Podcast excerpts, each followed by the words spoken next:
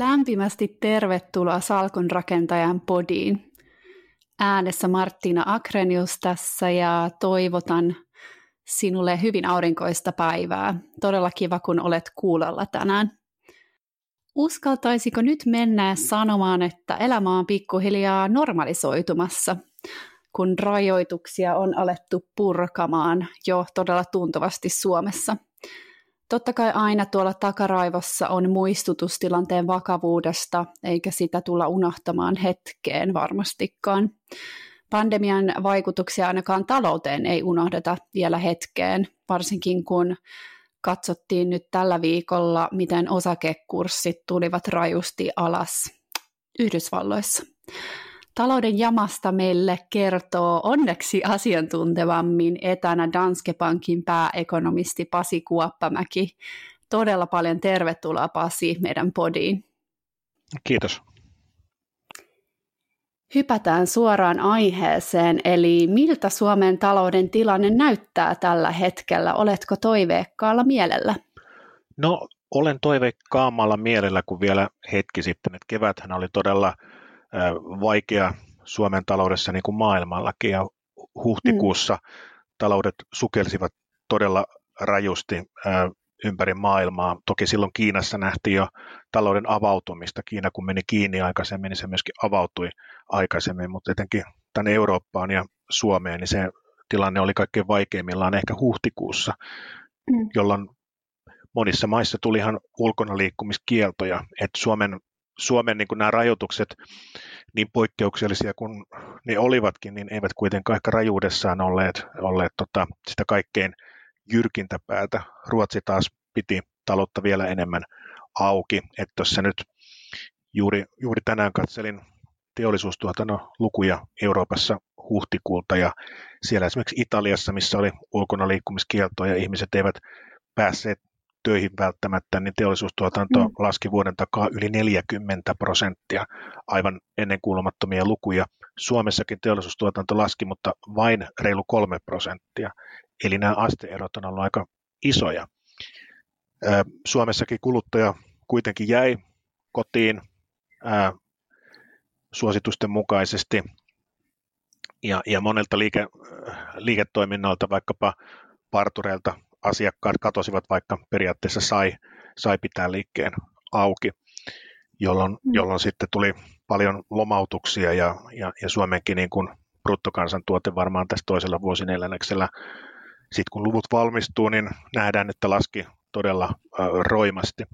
Mutta tosiaan tässä kevään aikana ja toisen vuosineljänneksen aikana tilanne on vaihtunut aika paljon, eli huhtikuussa vähän niin kuin kaikki meni kiinni, paitsi että nyt rakennustyömaalla tehtaissa kyllä tehtiin edelleen töitä ja ää, mm. päivittäiset ruokaostokset itse asiassa kasvoivat, niin mm.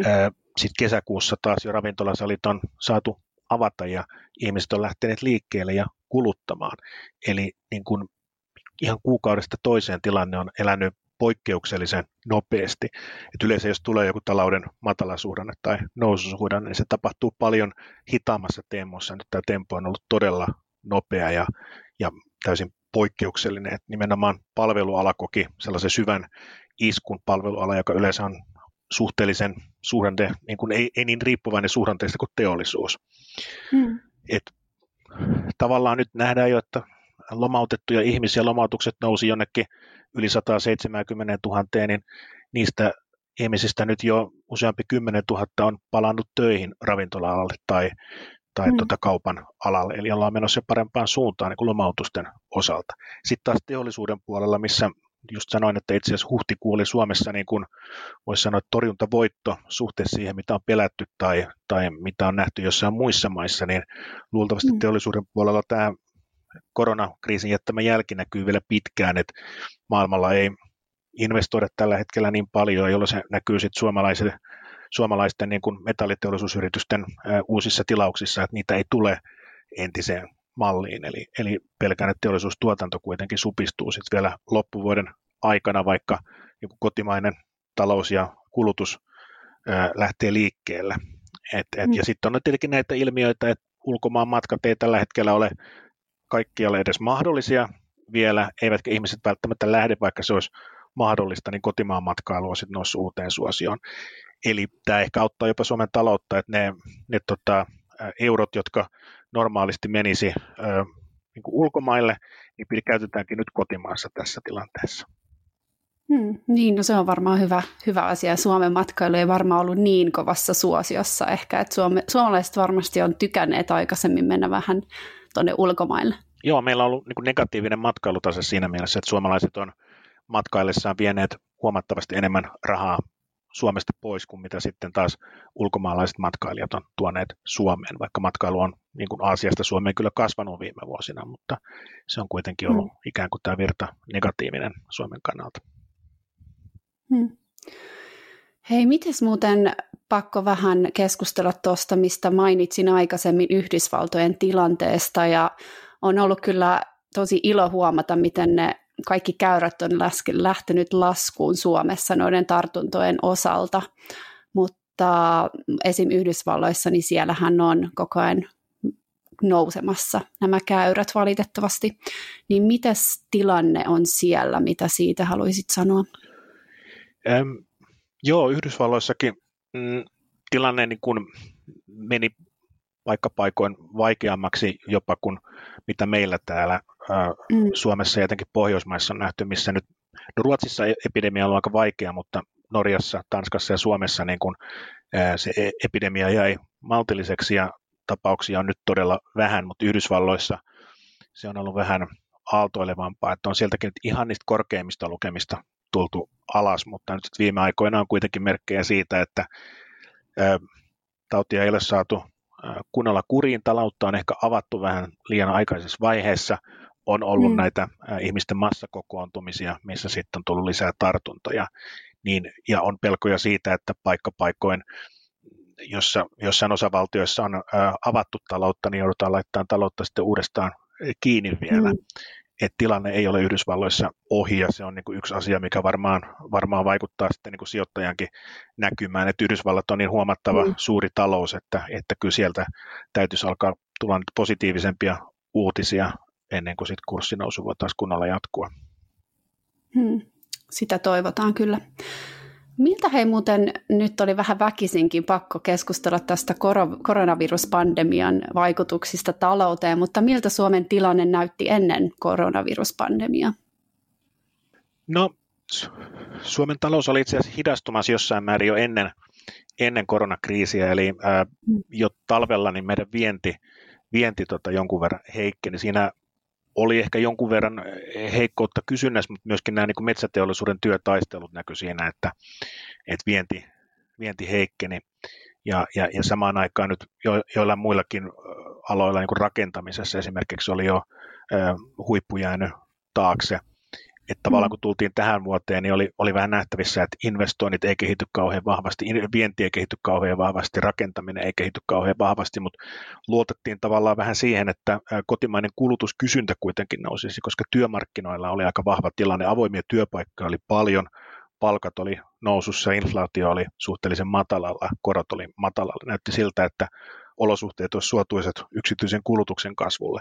No sitten tuli korona, joka iski juuri siihen oikeastaan ainoan vahvaan seikkaan taloudessa, eli yksityisen kulutukseen, mm. minkä takia sitten bruttokansantuote tulee supistumaan selvästi tänä vuonna niin mm. niin nimenomaan yksityisen kulutuksen painamana. Mutta nythän tämä tautitilanne näyttää täällä onneksi niin kuin Suomessa hyvältä, että jos miettii sitä yksityisen kulutuksen toipumismahdollisuutta, niin itse asiassa voisi sanoa, että Suomi ja Tanska ja Norja – ainakin on kohtuullisen hyvässä asemassa, koska meillä tämä tautitapauksia on enää vähän ja on niin kuin mm. tällaisessa pohjoismaisessa vertailussa on siis osoittautunut, että sillä taudin pelolla saattaa olla jopa suurempi rooli kuluttajan kannalta kuin se, että onko liiketoimintoja laitettu kiinni. On tehty sellainen vertailu Ruotsin ja Tanskan välillä. Tanskassa oli suhteellisen tiukat rajoitukset ja Ruotsissa mm. tiedetään, että ei ollut niin tiukkoja rajoituksia. Niin siinä, että paljonko kotitalouksien rahankäyttö erilaiseen kulutukseen palveluihin on muuttunut, niin siinä ei ole kovinkaan suurta eroa itse asiassa näiden kahden maan välillä. Mutta siinä on mm. huomattava ero ikäryhmittäin. Tanskassa kaikki kulutti vähemmän, koska ravintolaan ei voinut mennä syömään. Ruotsissa mm. taas nuoret kyllä kävi ravintolassa, mutta iäkkäämmät ja riskiryhmiin kuuluvat jäivät kotiin ja käyttivät rahaa itse asiassa vielä nuukemmin kuin mikä oli tilanne Tanskassa. Eli se taudin pelko itsessään on vähintäänkin yhtä merkittävä tekijä kuin se, että mitä nämä hallinnolliset päätökset niin kuin talouden sulkemisesta on saaneet aikaa. No nyt tällä hetkellä näyttää, että juuri näissä maissa, Tanska, Norja, Suomi, missä tämä epidemia on saatu aika hyvin kuriin, niin mm. ihmiset eivät pelkää sitä tautia niin paljon, jolloin se antaa niin kuin mahdollisuuksia sitten lähteä kuluttamaan palveluita, mennä paikkoihin, missä on myöskin muita ihmisiä. Että tämä ei mm. välttämättä ole tilanne vielä kaikissa muissa maissa, missä on enemmän pelkoa siitä, että se tauti voi tarttua uudestaan. Mm. Joo, tämä on ollut kiinnostavaa, että tästä on varmaan paljon spekuloitukin siitä just, että miten se Ruotsi, Ruotsi ei ollut ehkä niin tiukka niissä rajatuksissa, mutta siinähän ei ole ollut niin kauheasti merkittävästi just eroa muiden maiden välillä, jos miettii just Pohjoismaita. Joo, ei, että se Ruotsin talous on kärsinyt likimain yhtä suuren kolauksen kuin naapurimaat. Mutta mm. Pohjoismaat kaikkiaan on niin kuin vaikka taloudella on mennyt todella heikosti ja teollisuuden puolella voi olla vielä vaikeampaa, niin voisi sanoa, että suhteellisen vakaa alue suhteessa siihen, mitä on nähty Etelä-Euroopassa esimerkiksi. Mm, joo, siellä on kyllä paljon rajumpia lukuja. Hei, mitäs jos siirretään katse sitten tulevaisuuteen? Tämä julkaisitte tämmöisen suhdanneraportin juuri tässä tällä viikolla, jonka mukaan Maailmantalous elpyy jo vuoden 2020 toisella puoliskolla asteittain. Kerrotko tästä enemmän? Öö, joo, eli nyt meillä on jo tavallaan tietoa joistain maista siitä, että mitä tapahtuu, kun taloutta avataan. Kiinassa tiedetään, että teollisuustuotanto on palannut likimain ennalleen. Hmm. Vienti on lähtenyt liikkeelle. Se, mikä on vielä vähän alamaissa Kiinassakin, on sitten kulutus. Mutta autokauppa esimerkiksi toipuu Kiinassa suhteellisen hmm nopeasti.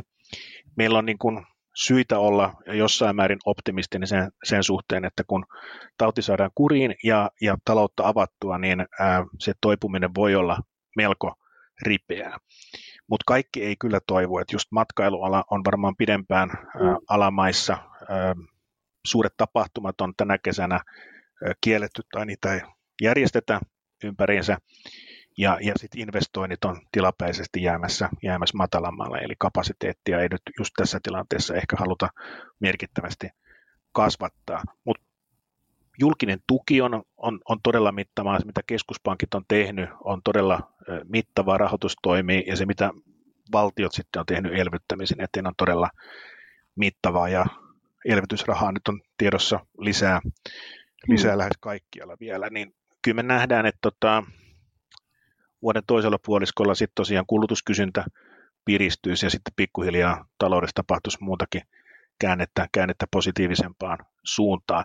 Mutta se on ää, kuitenkin sillä lailla hidasta se elpyminen, että jossain Kiinan kaltaisessa taloudessa niin, ää, ollaan jo luultavasti ensi vuonna sitten selkeästi niin kuin ylitetty se kriisiä edeltänyt taso, mutta Euroopassa ja Yhdysvalloissa niin ää, ensi vuodenkaan kasvu ei vielä aivan niin kuin välttämättä riitä täysin paikkaamaan sitä vauriota, mitä tämä koronakriisi on talouteen aiheuttanut. Eli se toipuminen nyt vie sitten hyvän, hyvän aikaa, mutta se on nyt jo käynnistymässä tässä toisella vuosineljänneksellä. Sitten ensi vuonna periaatteessa talouden kasvuluvut sitten, kun verrataan vuoden takaisin, niin ne voi olla todella hulppeita, mutta se osittain johtuu siitä, että on ö, välillä pudottu aika syvälle.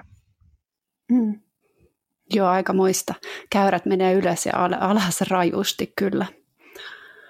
Hei, miten jos vähän vielä kerrotaan, että mitkä tässä elpymisen kannalta on tärkeimmät askeleet, jotta just näitä pitkäaikaisia vaikutuksia voidaan minimoida talouteen?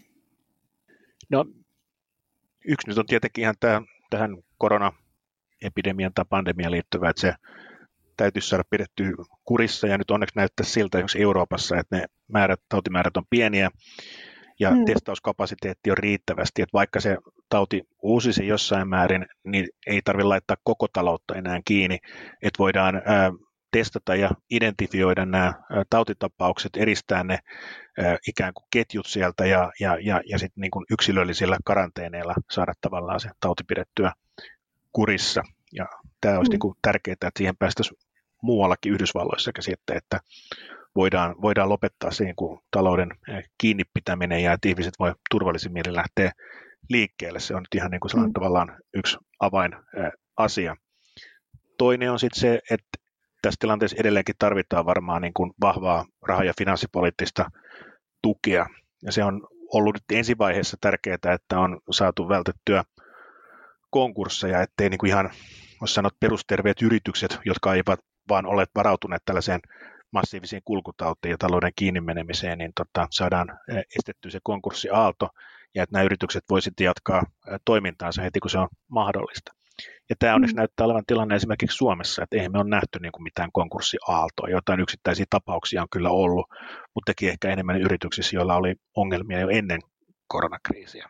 Mm. Että tämä, tämä on tärkeää. Ja sitten on se finanssipoliittinen elvytys, joka on myöskin niin kuin ollut tässä ehkä ensin niin kuin tällaista kriisinhallintaa, jaetaan rahaa vähän kaikille ja yritetään pitää niin kuin talouden rakenteet jotenkin ehinä, niin nyt tarvittaisiin mm. vähän niin kuin täsmällisempää elvytystä, ja sitähän hallitus on vähän lupaillutkin, että saadaan talouteen aktiviteettiin, mutta sitten pidemmän päälle tietenkin pitäisi myöskin niin kuin uudistaa talouden rakenteita ja katsoa, että mistä sitä uutta vauhtia sitten, sitten saadaan. Ja, ja myöskin niin kuin pitää maltti sitten, niin kuin tässä on ää, tavallaan niin kuin ollut puhetta siitä, että mitä tämä koronakriisi tekee kansainväliselle tavallaan niin kuin kaupalle ja yhteistyölle siinä mm. mielessä, että rupeako valtiot niin kuin tavallaan suojelemaan sitä omaa tuotantoaan, että jotta niin kuin, kun yksi, yksi ongelma tässä kriisissä oli se, että alihankintaverkostojen kautta ei välttämättä saatu komponentteja tai terveydenhuollon jotkut ää, tarvikkeet rupesi loppumaan, niin jos ruvetaan hirveän paljon rakentamaan niin kuin tämmöistä omavaraisuutta, niin se sitten voi myöskin kolahtaa, että täytyisi niin kuin, tavallaan kuitenkin ylläpitää kansainvälistä yhteistyötä ja kauppaa ja mm. sitä kautta saada myöskin ää, talouteen lisää vauhtia. Mm. No, tärkeitä asioita. Hei, miten tota, miltä nämä ennusteet sitten näyttäisivät, jos, no, ei olla vielä päästy edes ensimmäisestä aallosta oikein yli, mutta jos tämä toinen aalto iskee, toi OECD juuri tuossa varoitti talouskatsauksessaan, että koronaviruksen toisesta aallosta ja sen vaikutuksista maailmantaloudelle miltä sitten nämä ennusteet näyttäisi? No kyllä joo, jos meillä nyt on niin kuin meidän ennusteessa sellainen suhteellisen ripeä elpyminen, joka alkaa tuossa vuoden jälkipuoliskolla, niin kyllähän se sitten mm. viivästyttäisi sitä ja se bruttokansantuotteen lasku, taloudellisen aktiviteetin lasku olisi sitten paljon syvempää. Ja, ja se näkyisi niin kuin siinä, että kuluttajat ei välttämättä uskaltaisi kuluttaa ja, ja, ja, ja mm. investointiaikeet sitten yrityksillä jäisi pienemmiksi. Mä en nyt ehkä haluaisi olla niin kuin ylipessimistinen tämän asian suhteen mm. kuitenkaan. Mm. Ainakin nyt niin kuin Euroopassa ja kehittyneessä Aasiassa niin on testauskapasiteettia lisätty ihan huomattavasti. Et Kiinassakin, kun Wuhanissa tuli uusia tapauksia, niin siellä testattiin niin kuin aivan valtava määrä ihmisiä ihan niin kuin muutamassa mm. päivässä.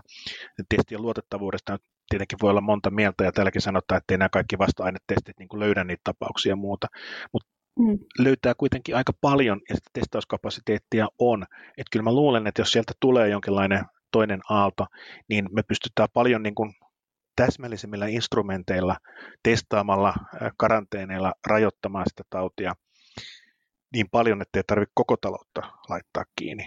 Kehittyvissä mm. talouksissa tämä tilanne voi olla hieman haastavampi. Siellä ei välttämättä ole resursseja ää, niin mm. mittavaan mm. testaamiseen ja kaikkeen tähän, eli siellä se toinen aalto voi olla sitten vaikeampi hoitaa. Rokotettahan tässä myöskin koko ajan kehitellään, mutta sitä ei ole vielä valmis, mm. eikä kukaan kai ihan tiedä, että koska se valmistuu. Mm. Niin ollaan vähän ehkä tästä no, ensimmäisestä aallosta jo oppineena. Tiedetään ehkä, että mitä sitten voitaisiin tehdä tälle tilanteelle, jos tulee se toinen aalto. Joo, me ollaan kuitenkin viisaampia kuin oltiin silloin keväällä, mm. kun tällainen täysin uusi tauti, jonka ominaisuuksia ei oikein tunnettu, iski, niin se ensimmäinen reaktio siinä kohtaa sitten oli, että laitetaan vähän niin kuin kaikki kiinni, mm. ja eristetään ihmiset toisistaan. Nyt ei tarvi enää, ja ihmiset on ehkä oppineet tässä kuitenkin käsihygienia, turvaväliä, kaikkea tällaista toimintaa, mikä niin kuin vähentää sitten sen taudin leviämistä siinä mahdollisessa toisessa aallossa. Kyllä. Kyllä siitä on tullut jo ihan normi, kun menee kauppaan kuin kauppaan, että on aina käsidesi. Siitä on ihan selvästi ihmiset menee tosi, tosi niin kuin sujuvasti aina vaan kauppaan ja kaikilla on käsidesit, niin se on, kyllä tuntuu jo, että se on osa niin kuin arkea. Joo. Hei, miten luulet, että miten suuren tai syvän arven luulet, että tämä kokemus jättää Suomen talouteen ja suomalaisiin? Ähm, no kyllä tämä tietenkin jättää pitkän jäljen talouteen, että et, tällaisista aina jotain vauriota tulee, että ihan niin kuin vaikkapa miettii sitä, että iso osa tästä talouden pelastamisoperaatiossa on ollut ö, valtion toimenpiteillä ja valtio on rahoittanut sitä velaksi, niin tämä kriisi jälkeen meillä on niin kuin ehkä 20 miljardia enemmän, ehkä jopa vielä sitäkin enemmän, kun mennään ensi vuoteen, niin voi olla, että joku 30 miljardia enemmän valtion velkaa kuin olisi ollut ilman tätä kriisiä. Että onhan mm. tällä kriisillä niin kuin ihan pelkästään julkisen velan mielessä iso hintalappu, ja se rajoittaa meidän finanssipoliittista liikkumavaraa joskus tulevaisuudessa. Että sellainen arpi siitä jää niin kuin Suomen julkisen sektorin esimerkiksi. Sitten toisaalta no sitten niin kuin teollisuuden puolella vielä varmaan niin kuin joudutaan jonkun aikaa kärsimään heikoista uusista tilauksista, että, että ei ole niin paljon töitä ja tiedetään, että Turun telakalla vaikka oli laajennusaikomuksia ennen tätä kriisiä. No nyt risteilyyhtiöillä ei mene niin vahvasti, niin on pitäydytty mm. siinä sitten, että yksi laiva vuodessa riittää. Et tiettyjä suhteellisen isoja hankkeita on laitettu jäihin tämän takia. Mutta toisaalta mä voisin ajatella myöskin, että Suomella on ihan syytä olla jossain määrin ylpeä siitä, että miten hyvin on osattu tavallaan toimia ja käyttäytyä. Se epidemia on saatu kaikesta kritiikistä huolimatta, niin se epidemia on saatu aika hyvin kuriin ja, mm. ja ollut niin kuin jännä nähdä, että miten niin kuin talous on kuitenkin toiminut, niin kuin sanoin tuossa, niin huhtikuussa teollisuustuotanto tippui Suomessa vähiten koko Euroopan unionin maista.